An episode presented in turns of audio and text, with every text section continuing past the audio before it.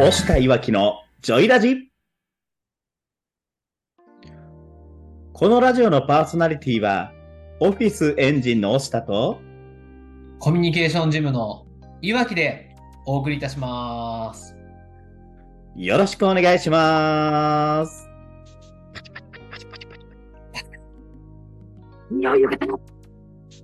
第23回。いや、32回だろ。ありがとうございます、ツッコミ。はい、皆さん5月病大丈夫ですかね？どうでしょうね。あるんですか、5月病って？本当に。あの、私たちは知らないんですけどね。はいそんな病気あるのかな？ってちょっと思ったりもしますが。はい。じゃあ、ラジオを進めていきましょう。はい。さあさあ、このラジオはですね、自分で授業をしたいと思っている会社員の方向けに役立つ情報を届けていく番組になってます。誰が話すのかというと、声の整体師の押下さんと、で、コミュニケーションの専門家の岩木さんで、対話型で進めていくラジオになってます。このラジオを聞いて、理想の実現に向けた充実した週末をお過ごしいただけたらと思っております。はい、よろしくお願いします。よろしくお願いします。まずは、前回の放送を再生いただいた方、いいねいただいた方、フォローいただいた方、本当にありがとうございます。概要欄に音声目次をご用意しておりますので、この話から聞き直すよっていうことがありましたら、ぜひご利用ください。そして、声の相談コミュニティ、ジョイラボラトリー、あと、えコミュニケーションジム、こちらも会員募集まだまだやっておりますので、どうか皆さん興味ある方、私、押下や岩木さんとつながりたい方いらっしゃいましたら、ぜひともご利用ください。また、ポッドキャストでも、あと Spotify でも配信しておりますので、えーこちらをですね、また再生、いいね、フォロー、コメントなどよろしくお願いいたします。よろしくお願いします。まあ、そんなところで進めていきたいんですけど、はい。岩木さん、はい。気づいてますか？気づきました？気づきましたか？いや、あれですか？マリオの映画が流行ってるっていうことですか いや、あの、そっちっていうより、すみません、すごく内々な話で言うと、前回から押したいわきのジョイラジとしてるんですよね。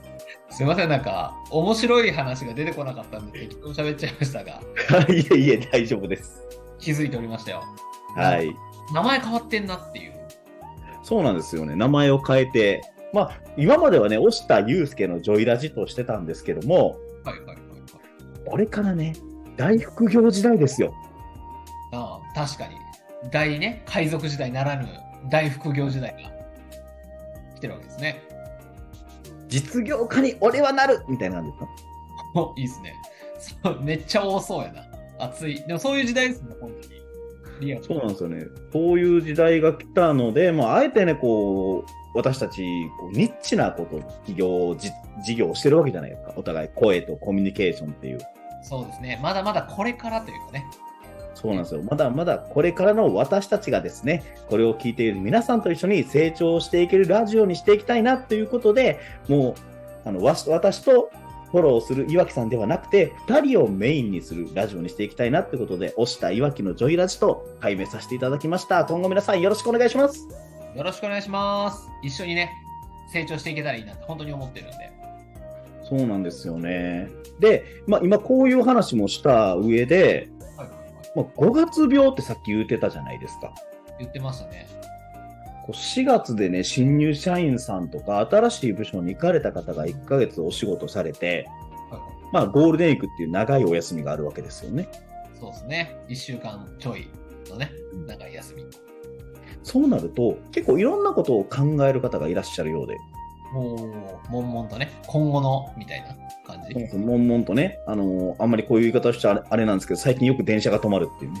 おーおーまあ理由は問わないですが、理由は問わないんですが、まあね、都会だからじゃないですか。僕は静岡なんでね、止まってなかったですよ、静岡は。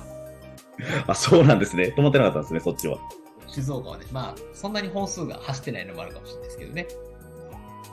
まあ、でも本当にね、だからそういうことで言うていくと、この5月病とかっていうのがあったりとか、まあ、新たに自分を考え直すタイミングが5月なのかなって思うんですよね。本当にここで良かったのかなとかね。うん、うん、うん。確かに。そういった中でやっぱりさっきも言いました大副業時代じゃないですか。うんうん。週休3日制が導入された企業。この間ちょっと、つい昨日調べてたんですけど、はいはいはい。週休4日制導入してる企業があるっていうことにびっくりしたんですよ。もうほぼ休みやからね。そうなってくると。半分以上休みでしょ。そうなんですよ。半分以上、だったら週3日しか出ないんだよ、仕事。就職とは。本当になんかアルバイトみたいな感覚になるのかなとも思いますし、だから結局、副業の服がね、あの、の服に変わってきてるんですよね、最近。はいはいはいはい。今まではね、メインとサブみたいな感じだったけれど、はい。普通になマルチっていう意味の副業ですよね。そうですね。だからマルチタスク、まあ、マルチのね、事業の展開っていうのがすごく求められていく中で、うんで、他にじゃあそういった週休3日制導入されてる会社に勤めてる友人とかもいまして、はいはいはい。どうも聞くとね、給料が20%カット、週休4日制とかだったらさえ40%カットなんていう話が出てたり、あ、そうなんですね。なんか、給料変わらずにじゃないんですね。そう変わらないとこもあるらしいんですけどね。はいはいはいはい。なんかユニクロさんなんかは週休3日制導入しても給料変わらないらしい。むしろ上がったっていう話は聞きましたし、ね、給料上がったってニュース出てますよね、ユニクロさん。出てますよね。エリングさんは。その中で週休4日制がまさかのあの大手の銀行が導入してたことにもびっくりしたんです。まあね、怖いですよね。怖いですよね、今の時代。まあね、どことは言えないですけど、そうそう、どことは言えないですが、皆さん調べたら出てきますんで調べてみてください。ね、いや、怖いですよね。そんなに休めるんや、みたいなね。そうそうそう。だからこそ、本当に複数の事業を持つ、もう一本のキャッシュポイント収入の柱っていうのを作っていくためには、起業とかっていうのが必要になってくるのかなって思いましたので、確かにね、よりこう、なんでしょう。まあ人生をというかね、皆さんそれぞれこう、どうなりたいとか、どう生きていきたいとかある中でね、やっぱ考える時間が増やせますもんね。選択肢も増やせるし。そう選択肢が増やせる中で、じゃあね、ここで、まあ、いつもなら声とかコミュニケーションっていう切り口で話をしましょうってしてるんですけど、ほいほい。今日はあえてテーマをですね、はい一つ決めたいなと思いまして、お、なんすか？どんなテーマが出るんですか今日は？はい。私たち、まあ、事業をして、起業して事業したわけじゃないですか。はいはいはい。かれこれ、私はもう1期過ぎて、うん。はい、2期目に突入しまして、早5ヶ月となりまして、えー岩木さん何期やってるんですか、今？僕、今年で6期目だと思います。そうなんですね。で、そこでですよ、岩木さんちょっともう6期目やったら思い出すのも、はいはいはい。いう話になってるかもしれないですけど、なんでそもそも自分たちが起業しようと思ったのかっていうところをテーマに喋ってみたいなと思います。ほう、なるほどね。起業したきっかけっていうこと？きっかけとか、そうですね、きっかけもそうやし、こう起業しようって思うまでに、やっぱちっちゃな悩みっていっぱいあったわけじゃないですか、今思えば。はい。あったと思う、もう6年も前の話ですけど。私もこの1年で180度人生変わっていったので、うんもうあの変動が激しすぎて、はいはい、すごく遠くの記憶のようになっちゃってるんですけど、日々楽しんでたからね、なんかすっげえ前の感じがするってことですよね。そうなんですよ。この1年がね、あの本気で充実してたら、よくね、楽しかったらあっという間のに時間が過ぎるって言うんですけど、ほんまの本気で充実してたらめっちゃ長く感じるんですよ。あーわかる、わかる。それそうですね。逆、逆ですよね。なんか。わかるわそうなんですから日々刺激が多すぎてっていうか。そうですね。なんかこう、早く感じるときって、大体こう、ルーティーンになった瞬間に早く感じますもんね。そうなんですよね。そうそう。新しいことに触れたりとか、ね、チャレンジしたりしてると、すげえ濃厚だったし、刺激的だったんだけど、あれまだ最近だったっけみたいな。そうです、そうです。なので、ここでちょ岩木さんに聞いてみたいんですけど、はい、なんでしょう。こう起業、実際独立する前の会社員時代、どんなことを悩んで、なんで起業しようと思ったんですか？どんなことを悩んで起業したか。うーんとね、そうだな。僕はもう、結構、それは覚えてて、えーっと、はい上の人が、はい OK なんだろうな。例えば、えーっと、上の人が黒って言ったら、うんと白のものも黒って言わなきゃいけない文化みたいなのが嫌だったんですよ、僕は。あー、そうなんですね。いや、そこグレーでもよくねみたいな話ですか？いや、なんか、白が正しいんだ。なみんな白がた、例えば、えっと、でじゃあ会社上司が、えっと、この事柄は黒ですと言ったと。はい。ただ、どう考えても、誰が冷静に考えても白なんです。はいはいはいはい。そうみんな、多分上司すら分かってる。これは白だな。けれど、えっと、上が言う黒と言ったら黒なんやみたいな文化があった。僕がたまたま勤めてた会社さんをね、はい。が嫌だったんですよ。で、僕は白は白やって言ってたから。はい。ってなった時に、うんと、変人扱いされたというか、いや、わかるわー、なんか。そう、わかるでしょ。で、変な人だみたいな。僕、新人類って言われてたんで、会社に。新人類。そうそうそうそう。なんか、言うこと聞かへんみたいな感うじん。だったけれど、うーん、なんか、そこを折り曲げて、えっと、働くのは嫌だなって思ったんですよ。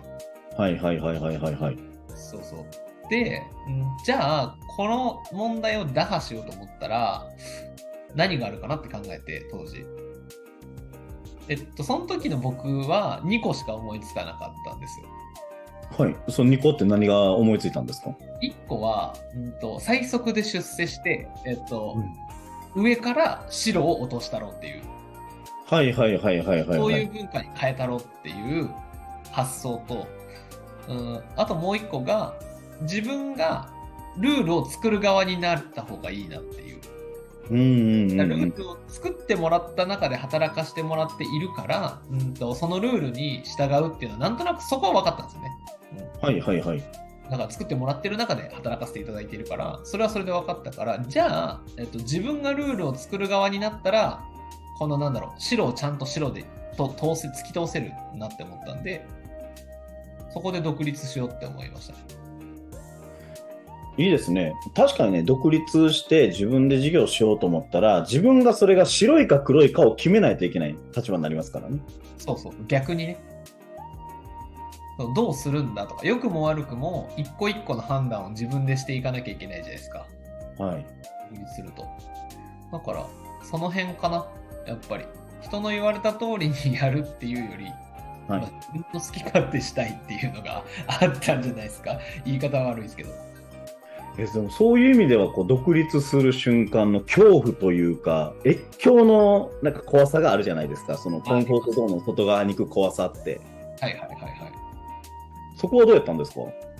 あったんじゃないかな。なんかでも、どうでしょうね。僕ビビリだったんで、はい結構こう、準備をしましたね。週末企業じゃないけど。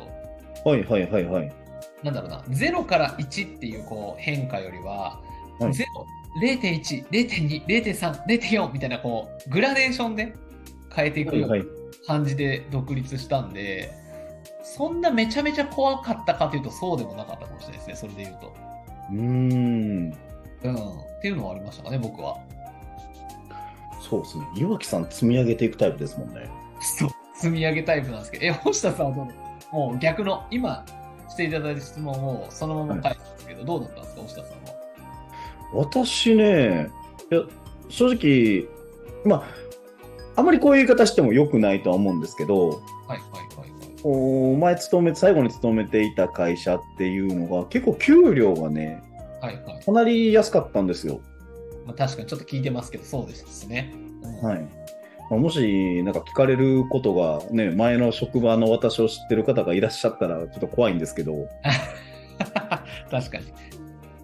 あでもね、本当に給料は、あの、まあまあ、ひかなり低かったっていうのが一つと、うんうん。で、実はその、なんでそこにいたかっていうと、うんもともと、まあ、もうちょっと給料あるところいたんですけど、はい地元が私、京都府の亀岡市っていうところなんですが、でそこでですねあの祖父が実家に暮ら祖父母が実家に暮らしててで祖父が体調を崩して半介護みたいな状態になったんですよね。で面倒見る人がちょっと祖母だけじゃしんどかったんで自分のもう病院の送り迎えであったりとか日常的なサポートっていうのをしながらできる職場ないかなと思ったら前の会社があその体制でもいいよって言って言ってくれたので、転職して、そこで勤めてたんですけど、はいはいまあ正直祖父母が亡くなっ立て続けに亡くなったんですよね、6ヶ月の間に。はい。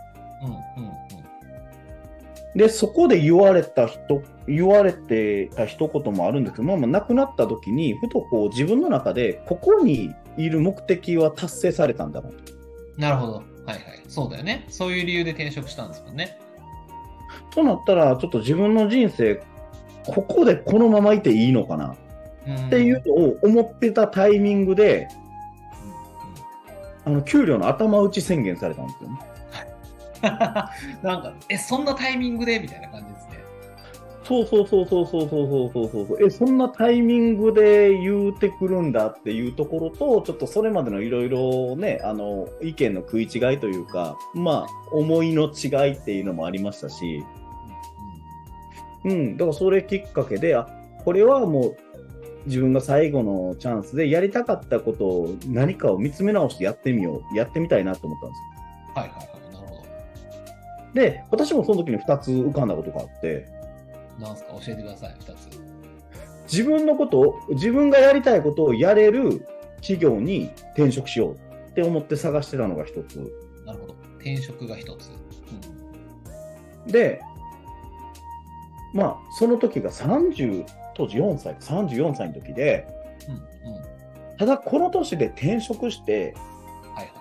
果たして本当に自分が面白いと思った企業に属しても、もしかしたら人事異動とかで、その面白い仕事じゃなくなるかもしれないって思った時に、じゃあ、いっそ自分で面白いと思うことやってみようかなって思ったのが一つでした。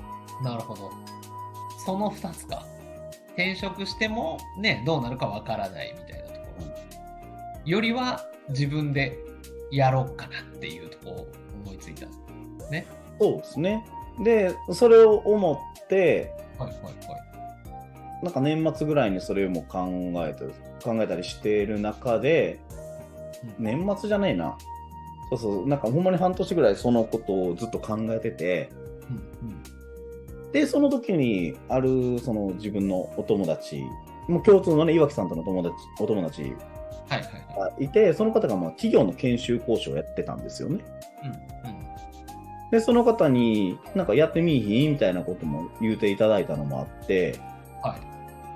あ、じゃあコミュニケーションって、ね、人とね、おしゃべりとかコミュニケーション取るのが私好きだったので、そうか、コミュニケーションっていうジャンルで企業研修の講師で独立はありだなと思って、はいはい。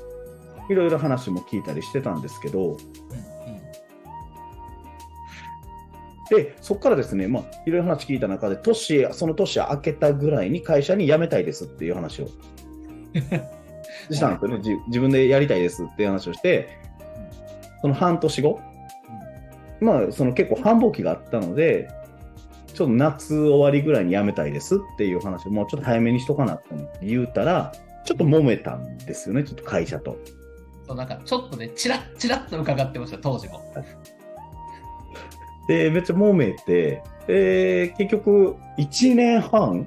違う、2年ぐらい引っ張ったのかな、それを。うんうんうん。なんか当初は、はいはい。それを言うてから、いや、あと3年は、うん。あと3年は恩返せって言われたんですよ。恩か、恩返せって、ね、返す側が言うやつじゃないですか。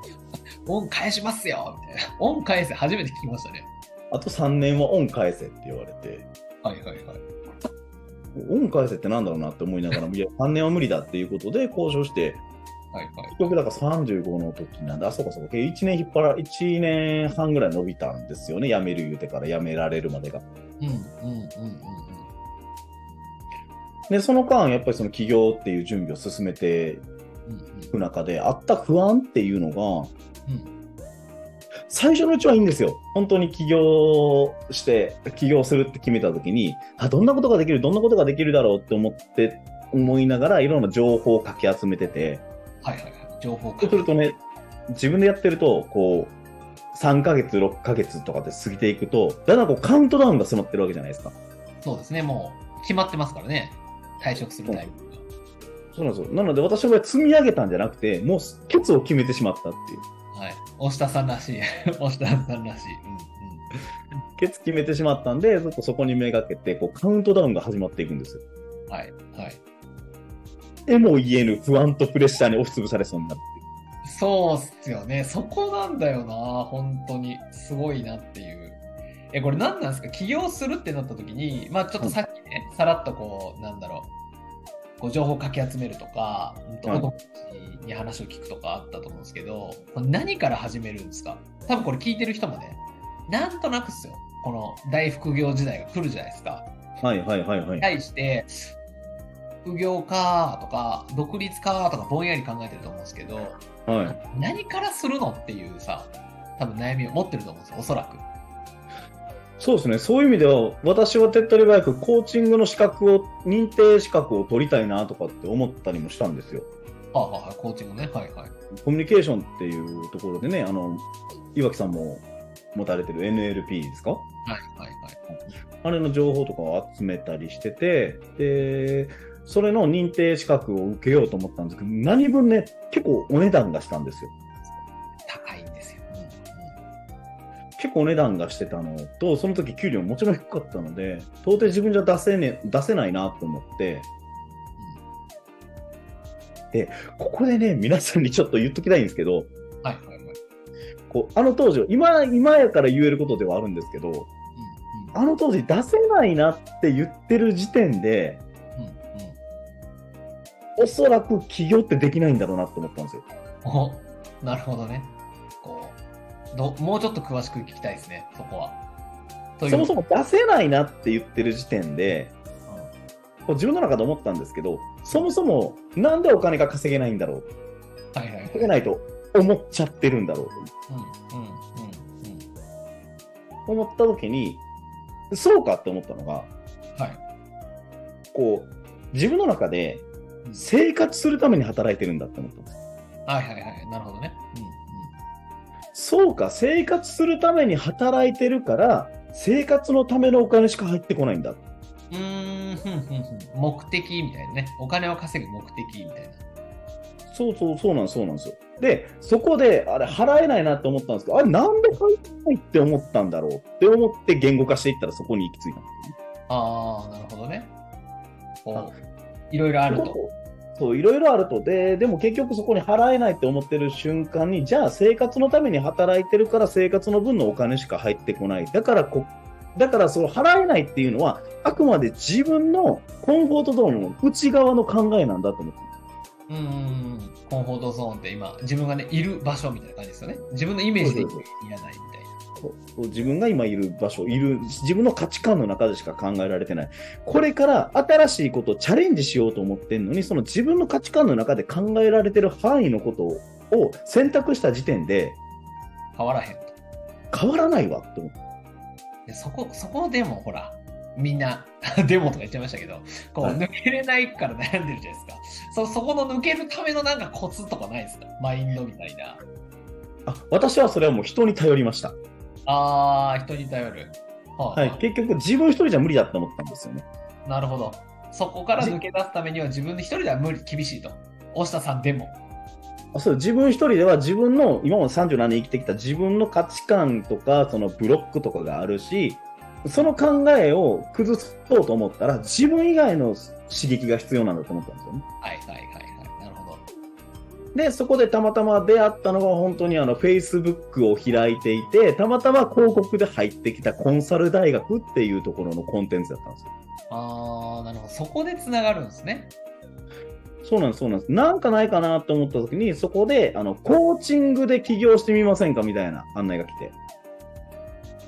あ、そうか、コーチングの認定資格じゃなくて、そもそもコーチとして起業するのが、このいワンストップでできるんやと思ったら、ちょっと行ってみようと思って、集客セミナー行ったんですよね。あー、なるほど。うんうん。そしたら、あ、いいなって思ったんですけど、その時にも来たんですよ。ある程度高額コンテンツやったんで、あ、まあそうでしょうね。バックあエンド。払えないって、うん出せないって。はいはいはいはい。思ってお断りしたんですけど、でもこう見てて、でもちょこちょここう、低価、低価格のコンテンツなんかが送られ、あの、案内されてて、それは買ったりして、何千円、何万円分ぐらいは。で、これしてたら、結局これちまちまちまちましてても、自分の考えのうちか、ところから出れないって思ったんですよ。なるほどね。はいはい。自分の範囲内で書いちゃうからっていうことですね。そうです、そうです。で、いよいよもってあと6ヶ月しかないっていうタイミングになった時に、何も進んでねえなってことに気づいて。はいはいはいはい。なるほど。うん、これはやばいぞと。はい。もういよいよもって、もう、自分の考えだけじゃいかんと。うん、なので、そこで自分の中でさっき決めたんですよね。次、コンサル大学っていうところからの案内が来るのは、うん、どんな高額のコンテンツでも受けようと。おそこで決めたというね。決めましたね、そこで。なるほど。で、そうなんですよ。で、そこで来た案内が企業コンサルタント養成講座っていう。はいはいはいはい。起業したい人をこうお手伝いすることなんですよね。うんうんうん。そうそうそうそう。で、それを受けてて、で、そのコンテンツがめちゃくちゃ良かって、自分のコンフォートゾーンの外側に抜けれた考え方が。はいはい。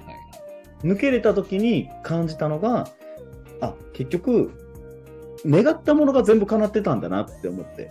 うんうんうんうんで不安やけど結局その外側のものを願わないと突破できないんだなって思います。なるほどね。そこに行くために人というか環境ですよね。環境の力とか人とのつながりを使って一個外のエリアに出ていくっていうその手段が今回はそのコンサル大学さんっていうところだったって感じですね。そうですね、それもありましたし、あともお金を払うっていうことも一つコンフォートゾーンの外側に出たタイミングでした。確かに、こう、なんだろう、ゾワッとする金額を払うみたいなとこですよね。ちょっと自分の中で。そうなんです。これね、本当に会社員とかね、こうもうお金ないって分かってるんですよ。お金ないの分かって私ももう全然お金なかったんですよ。なかった、なかった、僕も。もうなんなら生活費赤字が出てたぐらいに。うん、わかるわ。その時期あった。なので、それを払って、もうとにかくここで覚悟を決めるぞって言って、なんとかまあ、独立8月初月から、まあ、本当に100万を超えるような、もう会社員のほんまに5倍以上の給料。すごいな。うん、っていうのが手に入っていったんですよね。だから結局、その外側に出ていかないと、うん。うん。なるほど。ダメなんだなって気づきました。そうか。あれですね、こう企業独立とは、ね、言うとちょっと抽象的だからさ、何したらいいか分かんないってはあるけれど、今いる枠から出ていくっていうところが大事でしょうね。この手段はいろいろあるじゃないですか。そうなんですよね、この枠から出ないとね。うん、日々思いますね。独立してからも思いますもんね、枠から出るみたいなところで。思いますもうもういかにいかに何重にもこう枠張ってのもう常にこう 常に出よう出ようっていう意識を向けないと出れないんでね。だってこうね、やれこう独立副業の人に向けてとか喋ってますけど、今自分に一番刺さってます。枠から出るみたいな言葉で言うと。そうそう、本当にね、枠を突き抜けていかないといけないんでね。本当そう。まあそんな感じですね。そう結局枠出れなかったらもう週休3日制4日制になった時の、あのー、3日4日のお休みをアルバイトして労働収入得ちゃうんですよね。うんうん、じゃなくていっそ皆さんコンフォートゾーンの外側に出て起業とか副業複数の副業っていうものをちょっとやってみないかなっていうのは思ってそうですね。これ多分一生僕ら話せるんでね。そうですね。今週はね、この、まあ、こんなところでというか、まあ、企業独立する上で何から始めたのか、どんな悩みを持ってたのかっていうね、こう、押下さんと僕、岩木のね、話をしてきたわけですが、はい。今週はね、これぐらいにしていきましょうか。来週もね、まあ、いろいろこういう副業、企業に対する悩みとか、どう突破したのかっていう話を、まあ、主にね、お届けしていきたいなと思ってるってとこなんでね。そうですね、あとプラスアルファ、声とコミュニケーションっていう切り口でもね、喋っていけたらなと思ってます。はい。ね。さあ、じゃあね、そろそろ今週のまとめというか、終わりに向かっていきたいわけですが、まあ、まとめはいいですか、今回は。どうですか、まあ、まとめ、まあ、一言ずつぐらい、岩木さん、はいはいはい、なんかまとめで一言で言うと、なんかありますか？あ僕はね、うん、独立企業で言うと、やっぱり、うん、そうだな。自分の枠から外れるために、うんと、僕はね、人、人に聞くですね。近くで、自分の身近なところです。自分の身近で、大きくてもちっちゃくてもいいから、独立起業してる人の話を聞きまくるが大事やなと思いました。うんうんうんうんうんうん。大下さんどうですか？そうですね。もうとりあえずコンフォートゾーンの外側に出るために人頼れですね。うん。やっぱ人なんですね、二人とも。人頼れっていうのと、あの、今まで払ったことない金額払ってみっていうところですね。試しにね。騙された試しにあそうです、そうです。わかるわかる。なるほど。ありがとうございます。ありがとうございさあさあ、このね、押したいわきのジョイラジオはですね、ます。はい。来週金曜日18時より放送しております。はい。はい。この音声を聞いてね、少しでも、まあ、本当に思ってるんですけど、役に立ったら嬉しいなって僕らも話してるんですけれど、はいね、役に立ったなとか、いいなとか思っていただいたらですね、ぜひ何かしらのいいねとかね、コメントとかフォローをよろしくお願いいたします。はい。また、あの、テーマなんかもね、募集してますので、うんぜひこんな切り口で喋ってほしいよってことありましたら、送ってみてください。はいはい。じゃあまあ、この今日のラジオのパーソナリティはですね、オフィスエンジンの押したと、コミュニケーションジムのいわきでお送りいたしました。良い週末をお過ごしください。バイバーイ